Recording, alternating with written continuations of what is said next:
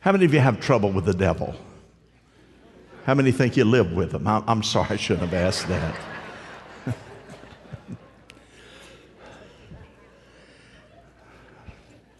I've said it more than once. If you're not, if you haven't run into the devil by the time you get to work, my friends, because you and the devil are running in the same direction. Because no sooner than you get up, you're going to have that voice of the enemy always endeavoring to put head to head. You know, one of the most crucial times, as I've read, is many families uh, have. Uh, uh, they're, they're, they're bickering and fighting, or the children on their way to church. Some of the best disagreements are on the way to church, you know. And uh, it is amazing. Why do you think that would be? As, as I read, and I believe it to be the truth, is because, you know, the enemy knows where you're headed, headed to worship you know, headed to, uh, to relate to Jesus and enjoy the blessings of the Lord. The closer that you get to Jesus, the more challenges you're going to have. And here's what you always do. Here's what you always do. You either draw closer or you step away, you step farther away. And as a result, all of us fight our own individual battles. Turn to your neighbor and see he's about to talk to you. So just go ahead and listen up. We fight our individual battles. It's always something. Comes in some form of bondage. Now, I am not suggesting that a Christian can be demon possessed in any way, shape, or form. So don't leave here say I said it. Don't say that I mentioned it. Just the bottom line is true. When you're liberated, when you're liberated from your sins through Christ Jesus, uh, to whom the Lord has made free, that person is free indeed. But here, here's the problem: we live in a culture that is inspired by evil forces it's kind of hard to go out in a garbage dump and not get dirty. It's just the way it is. You're always going to have that. You see, there are different manifestations and sources of the enemy. So I'm going to take a few minutes tonight. I want to be sure I've got the scripture in place. And we start with 2 Corinthians, the 10th chapter, verse 3 through 5. It says, Though we live in the world, we do not wage war as the world does. Do you believe that? The weapons we fight with are not the weapons of the world. On the contrary, they have divine power to demolish strongholds, the weaponry that we have. We demolish uh, arguments and every pretension that set itself up against the knowledge of God, and we take captive every thought to make it obedient to Christ. That's what we are supposed to do. But it says we take every thought and make it obedient to Christ. Is that true with you? Every thought? Every act? Then it must be a reality that we all have a little bit of work to do. Paul then puts his pen in Ephesians, the sixth chapter, verse number 10, and we start there. Finally, gentlemen, brethren, be strong in the Lord and in his mighty power. Put on the full armor of God so that you can take your stand against the devil's schemes. For he says, Our struggle is not against flesh and blood, but against rulers, against authorities, against powers of this dark world, against the spiritual forces of evil in heavenly realms. Therefore, put on the full armor of God so that when the day of evil comes, you may be able to stand your ground, and after you have done everything to stand, stand firm then, with the belt of truth buckled around your waist, with the breastplate of righteousness in place, and with your feet fitted with the readiness that comes from the gospel of peace. In addition to everything, all of this, take up the shield of faith with which you can extinguish, extinguish all the flaming arrows of the evil one and take the helmet of salvation and the sword of the Spirit, which is the Word of God, and pray in the Spirit on all occasions with all kinds of prayers and requests. And with this in mind, after everything is said and done, be alert and always, say always, always keep on praying for all the saints. A lot of instruction there. A lot of wonderful opportunity. Okay, Pastor, I heard you read it, I saw it, and I want you to know to the nth degree, I am all in. Every bit that you just read, I am all in. I believe that, I believe it, but do I practice it every single day, every hour? Is that really the way it is? Do I always take up the shield of faith? Do I ever let the devil get on the inside? The reality is, oh, yes, we do. It does happen. Then what do we do? How do we manage those kinds of situations? Listen now, my friend. There is no one in this world that can steal away the joy of your salvation or the gift of your salvation. No one can take it away. But you can give the enemy permission to mess with it, to abuse it, to the degree it becomes cold and indifferent to you and not viable in your life anymore. I am redeemed by and through the blood of Jesus Christ. Redemption is a gift that comes from God. So, how do we deal with these things in our lives? How do we deal with all the habits? How do we deal with all the negative thinking? How do we deal with bitterness? How do we deal with indifference? Here we go. Ephesians 6:12. It's again our struggle. I want to read it in the message version, uh, if you don't mind. There is no. This is no afternoon athletic contest that we'll walk away from and forget about in a couple of hours. This is for keeps. The way that you live is life or death fight to the finish against the devil and all of his angels. Who is he talking to? You. He's saying, don't be mesmerized and don't become apathetic as it relates to this battle. This world is not a playground, it is a battleground. And the battleground is coming after our youth after our children, after our churches, and anyone who takes a true stand for righteousness and holiness, holding up the gospel of Jesus Christ. It's there. And if you were to say to the world, are we winning or losing as it relates to the church? The church would say, you guys are losing, but we know in whom we have believed. Right. Amen. We know we believe. So, what's some of the problem? Just give as part of the stat, 60% say the devil, those that were interviewed, the devil or Satan is not a living being. 60%, but he is only a symbol of evil. Or 46 born again Christians deny Satan's existence. Get that now. A born again believers, 46. Catholics, Seven out of 10, or 73%, say the devil is non existent and only a symbol of evil. In the makeup, 61% of men believe Satan is just a symbol of evil. 57% women believe that he is. How does that play out with what you see. Can you pick up the paper? Can you read about what happened in Texas? Can you read about what happened in Orlando? Can you read about what's taking place in Seminole Heights? Can you pick up the paper today and not see evil through almost every single story? Well, where does that birth from? Where does it come from? You see, if the enemy cannot meet us head on and try to win the battle, he used the subtlety of his evil forces. He uses circumstances, he uses individuals. There is a man, his name uh, is in China number of years ago, Sun Tzu, who was a general in China about 500 BC. That would have been when the Jews were endeavoring, and Haggai and Zephaniah, or Zechariah were trying to rebuild the temple in about 520. You read the book of Nehemiah, you see where that was important. But he was an individual that collected what is called warfare uh, master uh, minds, and it's called the art of war, the art of war. He's probably the most mentioned name as it relates to the art of war. Henry Kissinger mentioned his name and referenced him as it relates to some of the studies of the U.S. military, took this art of war piece that he actually gathered all the material. And, and what came out of that? It's used in businesses, organizations, and what came out of that is this. Sun Tzu said, um, Know your enemy before going into battle. He said, If you know your enemy and know yourself, he wrote, you need not fear the result of a hundred battles. Know yourself, know your enemy.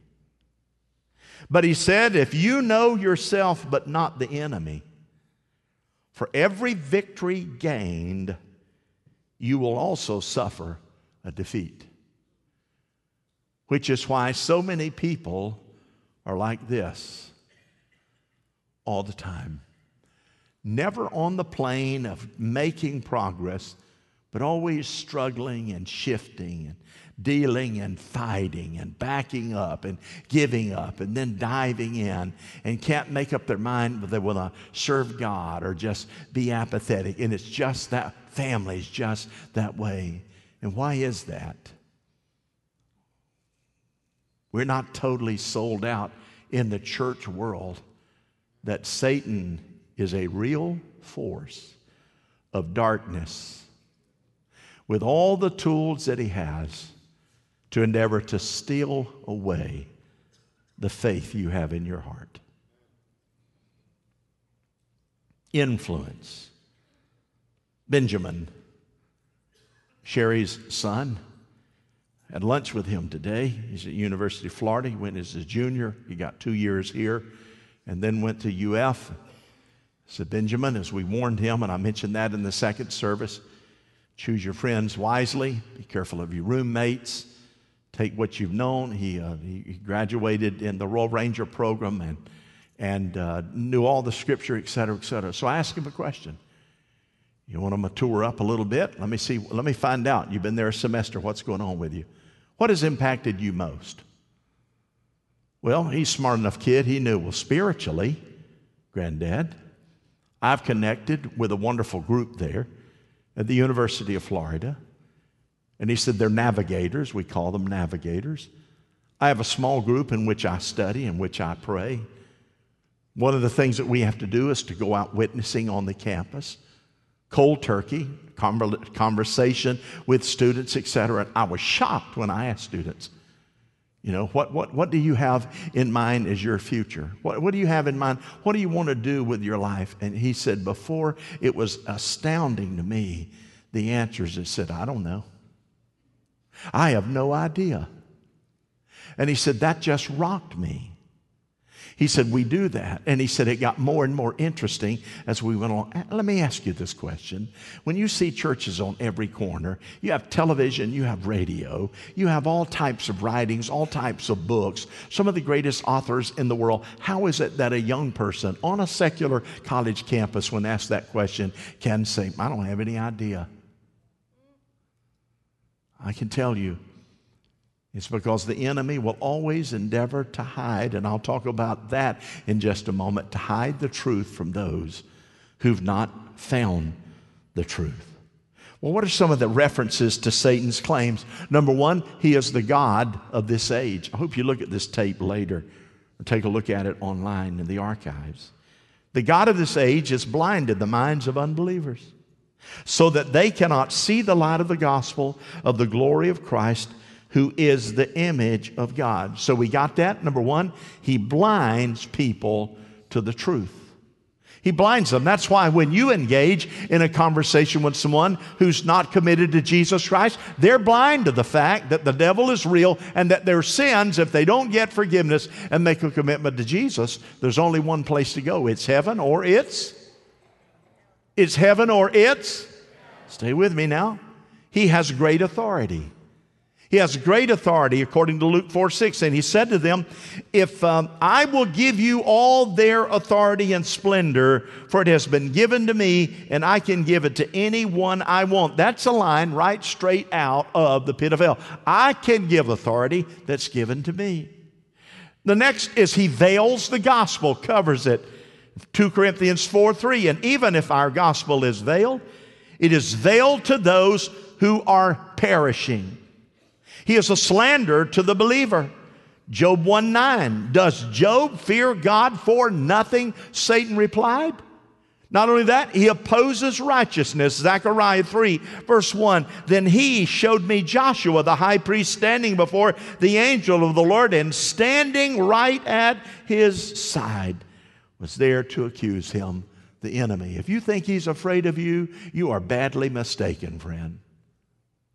Here's another. He tempts us to do wrong. Then Jesus was led by the Spirit in the desert to be tempted by the devil. He instigates sin. The evening meal was being served, and the devil had already prompted Judas Iscariot, son of Simon, to betray Jesus.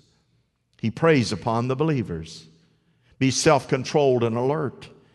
Your enemy, the devil, prowls around like a roaring lion looking for someone to devour. He is a fallen angel with revenge in his heart, and his target is you.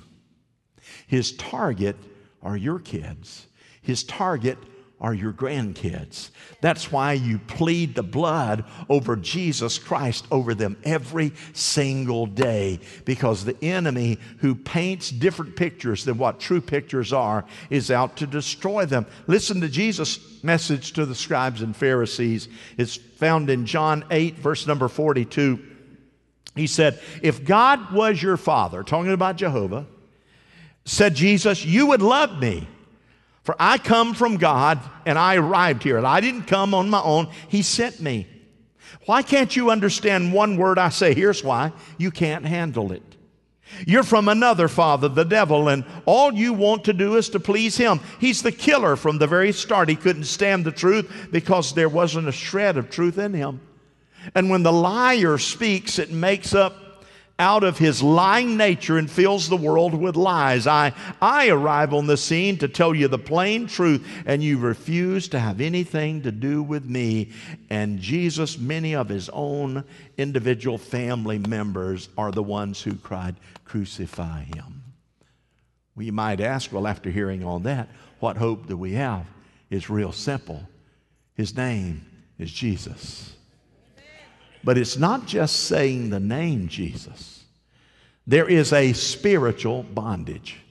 How do you manage with the affairs of your own life? Paul writes in 2 Corinthians 10:3, "For though we live in the world, we do not wage war as the world does." Let me read read it again. "For though we live in the world, we do not wage war as the world does." We are not supposed to wage war, but is that true?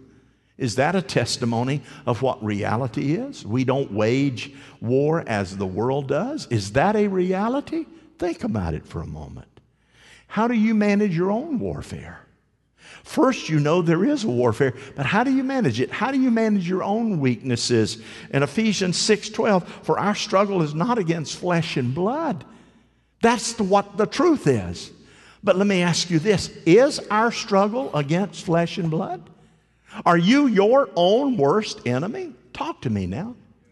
Are you your own worst enemy? So it says this is what reality is. Our struggle is not against flesh and blood, but the great battles of your life is fought through flesh and blood. You never win that way, but we keep doing it that way. Why? Because the reality is Satan is always tempting us to want to fall into the rut with everyone else.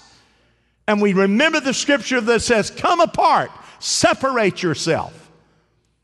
But you cannot separate yourself and still be mixed up in the tools and in the menagerie of the world and culture in which we live. It means several, several things. And I want to share some of them with you tonight. Here's some questions Are we sinners saved by grace? Say amen. Are we flesh and spirit? All right. Can we be believers and still sin and wrestle with the flesh? Yes. Can we be redeemed and still be in bondage? Still be in bondage.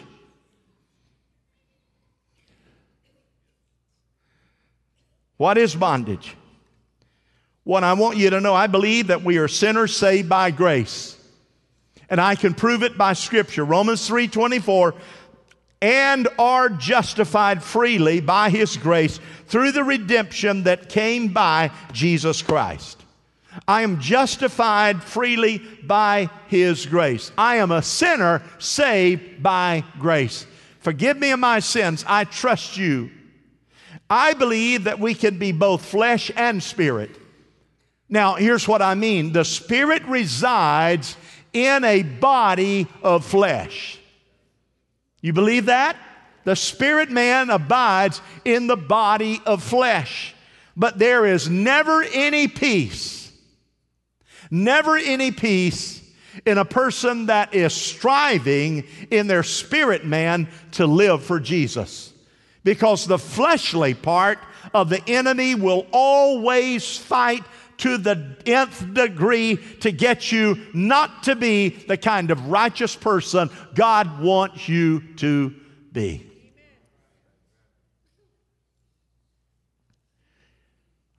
Romans 7 21. So I find this law at work in me. Paul, he's a great man. I want to do good. Say that with me. I want to do good. Say it again. I want to do good. But evil is right there with me, he says. For in my inner being, I delight in God's law, but I see another ugly law at work in the members of my body, waging war against the law of my mind and making me a prisoner of the law of sin at work within my members. That's where you give yourself permission to let your members of your body participate in sin. He says, waging war against the law of my mind making me a prisoner of the law of sin at work within my members. Oh, what a wretched man I am. Who will rescue me from this body of death? Who will? His name is Jesus. Ultimately, will rescue us from this body of death. Yes, we wrestle with the flesh, but our warfare is not hey, I'm going to knock your head off if you try to knock my head off. That's taking the flesh. I'm going to take matters in my own hand. You go ahead and try it. You're going to be so bruised, so beat, so cut, so discouraged, so depressed. That's why people stay that way in their life. They never get to the place that they release it all to Jesus to say, I am all in with you, God. Whatever weaknesses and frailties and things that I have going on in my life. I give them to you. I might fall down, but I'm telling you, I will get up and rise again by the grace of the living God. I will not stay there. Your kids don't have a chance of running away from God and staying there with you praying and believing God for their soul and their life. They don't stand a chance because the hook of the Holy Spirit has touched them. Yes, we fight against bondage that we call our flesh. Romans 7 14. We know that this law is spiritual, but I'm unspiritual.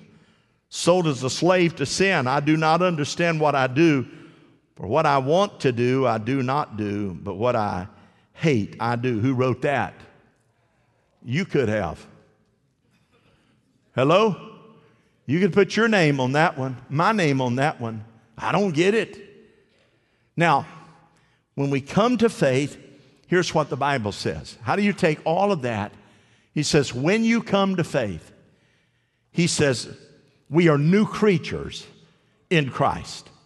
Romans 8, 1 and 2. Therefore, there is now no condemnation for those who are in Jesus Christ because through Christ Jesus, the law of the Spirit of life set me free from the law of sin and death. Say amen.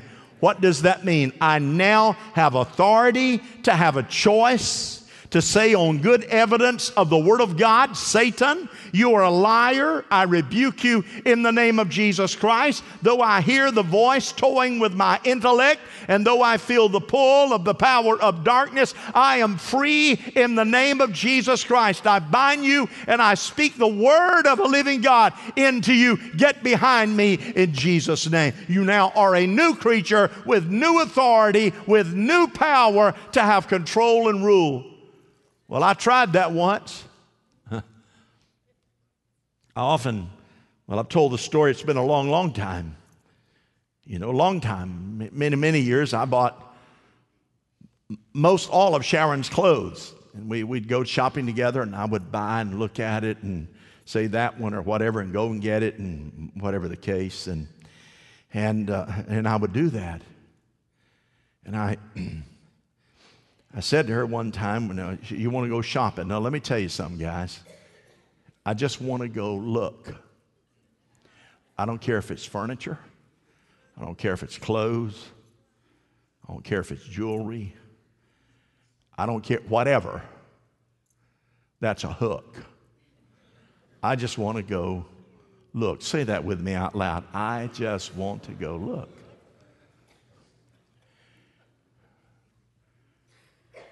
And she always fulfills that. She does look. So I said, Now, there's a beautiful dress. I looked fine on you, but we're just looking.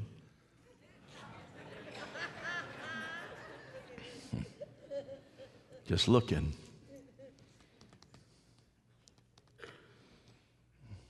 Well, since it's here, why don't I try it on? We're just looking. Try it on.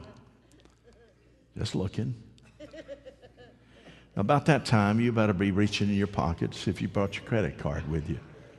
And about that time, if you can hide it, I'm just looking. So, anyway, we got out of there. Nothing happened. Couple days later, just kind of how it goes. Late. I don't have any fight in me. I'm weary. I'm tired. They know when to get you. I want to show you something. Okay.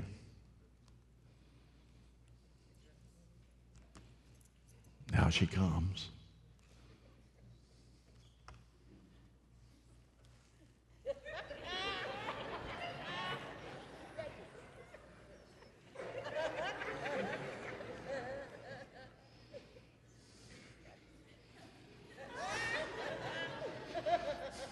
I said, I told you that our budget was shot.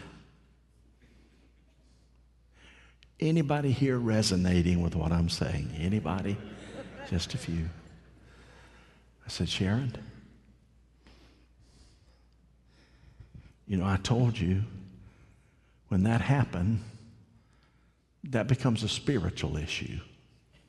Shopping is a spiritual issue. I've told you all these years. When you stand there with that dress on, or those tight fitting jeans on with holes in them, say, Satan, I rebuke you. Get behind me.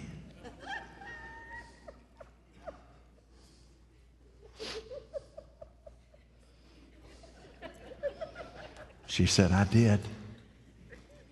I said, You told the devil, Satan, I rebuke you, get behind me. She said, I sure did. And what did he do? She said, He got behind me. Okay. He said, and it looks as good from back here as it does up there. So I bought it. Now, I don't know that that's ever happened just like I told it. but it makes a great point. The point is, the enemy will mess with you the enemy will just keep nudging. Let's, did you notice what I said? Let's just go look. Oh, there it is. Now, now, now let's try it on. And once you've tried it on and it fits perfectly, I mean, it accents the beauty. You say, well, it didn't quite do it. It doesn't quite fit and accent all of my beauty. I spent a little bit more. You did? Yeah, I got me a set of Spanx. I mean, now you look, I am spanked from here down to here. My Lord have mercy, like hugging a mummy. Sharon never has done that. But how many will pray for me on the way home tonight from church? It, it, you see how easy it is? You see, the Christ, the law of the life set me free from the law of death, liberated me from evil desire, from spirits, and that will always be there because I have made a commitment to serve a new master, a new master. And I live out that through Jesus Christ. So bondage will set up housekeeping in you with often deep insecurities. Not only deep insecurities, but unhealthy addictions. Deep insecurities are unhealthy addictions of alcohol, lying, or anger, or pride. And sometimes we know those physical challenges might be inherited, they're emotional challenges. I was on a plane. When was I on a plane? I was on a plane Thursday and Friday. Flew from Tampa to, to Atlanta, Atlanta to Akron, Ohio, then coming back Friday, Akron, Ohio, way up to Detroit, Michigan. I'm on row number 36. And the plane only has 35 rows. row 36. The lady said, We're going to give you, Dan McBride, we're going to give you great seats. That's wonderful. Yeah, you're going to have an aisle, you're going to have plenty of leg room. I got there, it's one of those straitjacket seats you sit down in. You, you can't move much because it's an exit row. And I kept hearing underneath. I looked at Dan, I thought, what in the world's going on? Oh, there's a rat on the plane. And I kept hearing, had a baby crying over here. I'm tired. We got up at four o'clock. It's my Lord have mercy. And then right behind me, I'm going.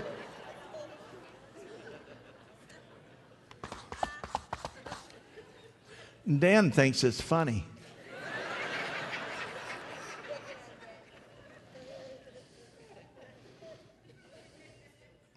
then there was another one. I asked the stewards, Is the dog out of the cage? Yes, sir. Oh, isn't he cute? Now, I was already a bit disturbed because getting on the plane, one precious lady, well to do, had two little Pekingese twins, and they sat in first class. I thought, how is it with me?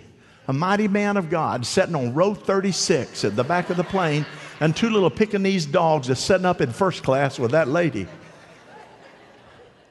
It didn't make any sense to me. I said, Out of the case? She said, Yes. They're comfort dogs.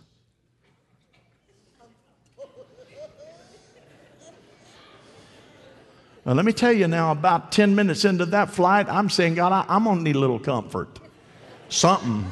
I'm going to need something to comfort me. I got the babies, I got the dogs, and I'm, I'm, on, my, I'm, on, my, I'm on my last nerve. How many, how many have pity on me? to. Unbelievable. It was unbelievable in that moment in time. I thought, God, I need help here. And before you know it, mama fed the baby. The only thing that continued to aggravate me was Dan laughing. Comfort. I thought I had, and my, I am 61 years of age.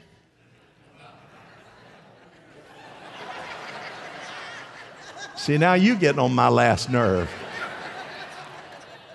The point is, I, I, I, I, I had never heard of a comfort dog. Never. Never. Never. I never heard of a comfort dog. All I know is Dan has one. And that's why he was laughing. You, you see, let me tell you, Romans 8 5 those who live according to the sinful nature, don't forget this, have their minds set on what nature desires. But those who live in accordance with the Spirit have their minds set on what the Spirit desires. So, can I keep it consistent that my spiritual nature keeps me focused on spiritual desires? Can I make that happen Paul already says, I don't wrestle against flesh and blood. But here's what he says to those of us who have that challenge Romans 8, verse 9. You, however, are controlled not by the sinful nature, but by the Spirit. And if the Spirit of God lives in you, and if anyone does not have the Spirit of Christ, he does not belong to Christ. Two powers at work my natural body and my supernatural spirit that lives in me. Finally, there is deliverance. Paul writes in 2 Corinthians 10 4. The weapons we fight are not the weapons of the world. On the contrary, they have divine power to demolish strongholds. Do you believe that? So, all in. You're going to have trouble every day. Well, thanks, Pastor. You're going to have tribulation. You're going to have little imps. Sometimes you know their names, and sometimes you don't. You're going to have struggles. You're going to have challenges. But Andraé Crouch said, through it all, I've learned to trust in Jesus. Through it all, through it all, through it all. Why? Because you are a man of God.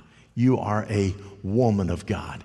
You are a redeemed person in Jesus Christ. You have power to speak the enemy and declare the truth of God's word. You have the power of choice to say, In Christ alone, I stand. And after everything I've done, I'm still going to stand. So, will those struggles be there? Absolutely. But don't be anxious, Paul writes, about anything, but in everything by prayer and petition and thanksgiving, present your request to God and learn to be content with whatever you have. Somebody say amen. Amen. Put your hands together and let's thank God for that. Would you stand? Heavenly Father, we are indebted to you. We know who you are and we know how much you love us. I thank you for experiences that we go through that often challenge our faith and challenge our patience and just God, in all of us from time to time, we failed and we made mistakes, and, and okay, that won't be the first and it won't be the last.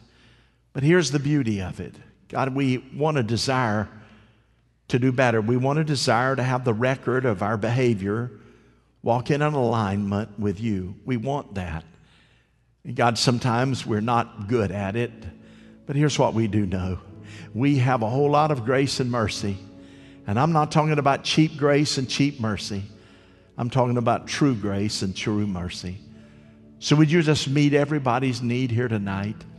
God, we press into you, and the next time the, we feel like the enemy's suffocating us, the next time we might find ourselves in a situation like maybe I was in Friday, maybe uncomfortable, let us just lean on you, trust you, honor you by the power of your Holy Spirit. In case there are those listening now online, and there are many, and those in here, would you just repeat this prayer after me? Dear Jesus, Dear Jesus forgive, me. forgive me. I am sorry. I, am sorry. I have failed. I have failed. I've made mistakes. I have misjudged. I have misjudged. But I ask you now, cleanse me, cleanse purify my heart, purify my, purify my mind. I lay everything, I lay on, the altar, on the altar and ask you to sanctify it by the authority of your word in Jesus' name. Amen. Amen. It's a good little Sunday night message, friend. I want you to know He's on His throne. I want you to know you have the authority. I want you to trust Him. I want you to pick yourself up. Amen. I want you to pick yourself up and say, I'm forgiven. I'm redeemed. I'm not going to be defined by a failure. I'm not going to be defined by a mistake. I'm not going to be defined of, of a bad judgment. I, I am redeemed by the grace of the Lord Jesus Christ. If you need prayer in your body, you need prayer in your body, you, you have a family member, or maybe, maybe the holiday, Thanksgiving, that's what it is. Thursday is Thanksgiving. And you just know there's going to be a battle. You just know, and if you believe there will be one, there will be.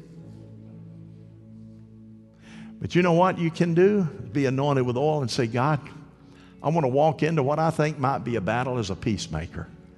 I want to have a lot of patience. I want to have a lot of forgiveness. I want to give a lot of mercy. I want to give a lot of grace And I want it to be the kind of day that brings pleasure to you. But God, for that to happen, you are going to have to help me. So as we sing this song, whatever you need is, I'll give you the benediction in just a moment. You come right now. Would you do that?